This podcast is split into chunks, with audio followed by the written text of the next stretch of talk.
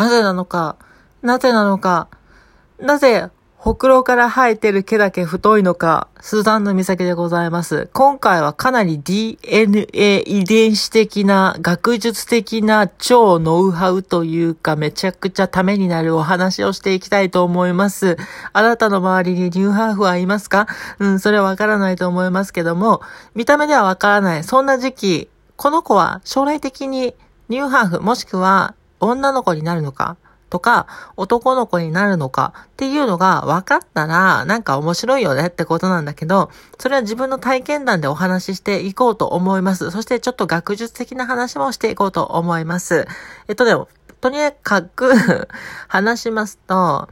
幼い頃ね、男の子だった時に、学校に一人か二人ぐらいは男の子だけど、ちょっとなんか性格がよ見た目じゃないよ性格がなんか女っぽいなっていう子いたと思うし、まあ見た目が男の子だけど可愛いなって子いたと思うんですよね。まあ女の子でもいたと思うんですけど。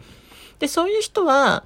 まあ男の子の場合は、の場合は将来的にニューハーフになったりとか、もしくはなんか中性になったりとか、ゲイになったりっていう可能性がすごく高いんだけど、まあ、それはなぜなのかっていうのをちょこっと話しますね。で、ニューハーフとかゲイの人が生まれる原因っていうのは、ある程度分かってきてはいるんですけど、まあはっきりは分かってないけどね。で、これは、例えば人間って生まれる時って、体ってほとんど女の子なんですって。もちろん遺伝子は違うんだけど、男も女も体の作りって女の子なんですよ。で、妊娠何ヶ月目かに男の子の場合は男性ホルモンがその母親の子宮の中で出て、その男性ホルモンを浴びることによって脳と体が男の子に変化していくんですって。はい。で、この時の男性ホルモン量が少ないと、体は男の子なんだけど、脳は男の子ではない。つまり女の子のまんまっていう人が生まれるんですよ。で、その子は生まれた時は、ほら、体が、まあ男、チンコついてるから男だけど、なんか、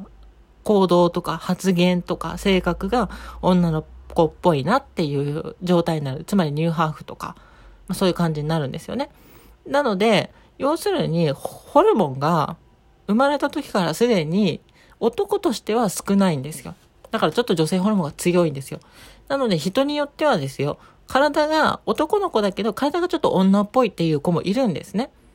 はい。で、これも、えっ、ー、と、これがニューハーフの出来方ですね。で、これ逆に、えっ、ー、と、お鍋とか FTM って呼ばれてる人たちはどうなのかっていうと、えっ、ー、とね、これね、ちょっと私あんまり調べてないんであれなんですけど、えっ、と、遺伝子は女の子で、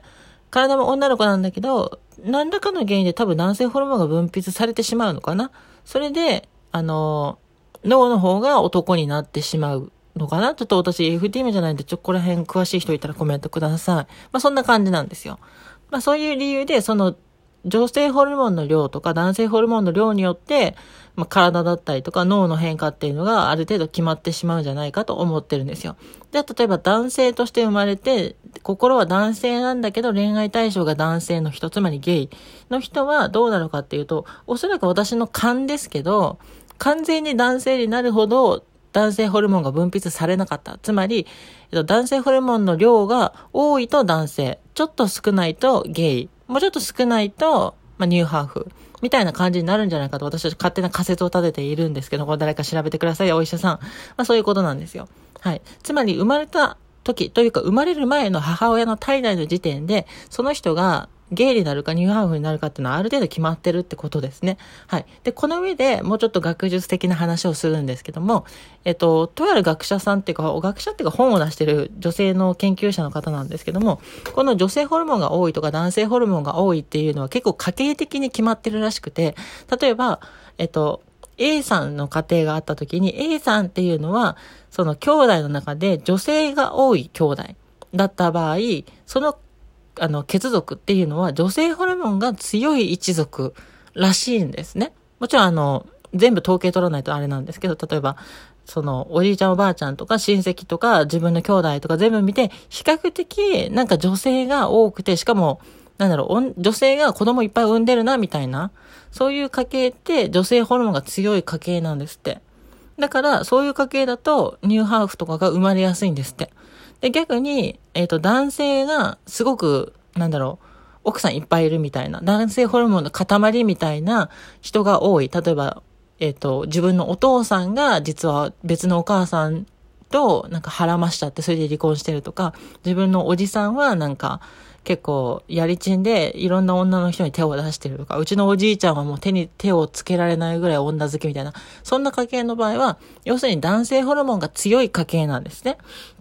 で、そういう家系からは、結構 F ティーム、つまり体は女だけど脳は男みたいな人が結構生まれやすいらしいんですよね。だから男性ホルモンが強い家系、女性ホルモン強い家系っていうのがあるらしいんですね。はい。で、この話を聞いた上で、この白人黒人、えー、アジア人の話をするんですが、アジア人は世界的に見てもかなり、えっと、幼いらしいんですよ。その体型とか体の作りとか見た目とかが。例えば白人女性と白人男性だと骨格って結構違うんですね。これ黒人もそうなんですけど。ただ、あの、アジア人は男性と女性の骨格の差だったり見た目の差っていうのがあんまりないんですって。もちろん私たちはアジア人なので、アジア人にとっては、え、そんなことないよって思うかもしんないけど、西洋人、白人とか黒人の基準で見たら、アジア人は確かに男女の差があんまりないんですって。つまり、アジア人は私の勘、これは私の勘だけど、アジア人は比較的女性ホルモンが強いあの、種族なんじゃないかって思ってるんですよ。はい。まあ、DNA 的にね。なので、あの、アジアでタイとかフィリピンとかっていうのはニューハーフが多いんじゃないかと私は勝手に仮説を立てているんですが、いかがでしょうか？はい。で、日本も最近男の子とか、まあ、な、なんですか？ニューハーフとか結構よく出てきてるじゃないですか。だから、おそらく、日本も同じアジアとして女性ホルモンが結構強い DNA 混じってるじゃないのかなと思ってるんですけど、まあ、そういう秘密の花園の話だったんですけども。はい。なのでね、まあ私は日本というかアジア人に生まれて、そこら辺はちょっとラッキーだったのかなと思っております。もちろん白人に生まれても黒人に生まれてもね、ラッキーな部分はいっぱいあると思うので、今自分が生まれ育った DNA っていうのをうまく活かして生きていきたいなと思っております。はい。こちらの秘密の花園では、ニューハーフの普段話さない、YouTube でも話してない知られざる裏側を話しておりますので、えー、興味があったら登録えー、これ何ていうかチェックするんですか？ピン、ピンをつけるんですか？しておいてください。そしてハートマーク、ニコニコマーク、ネギマークのクリッククリッククリック1000回ぐらいお願いいたします。そして、えー、差し入れもお気軽にどうぞ。スザンヌ美咲は YouTube と Twitter、インスタグラムもやってますので、そちらの方のフォローもお気軽にお願いいたします。って感じで、ここら辺で終わりたいと思います。バイビー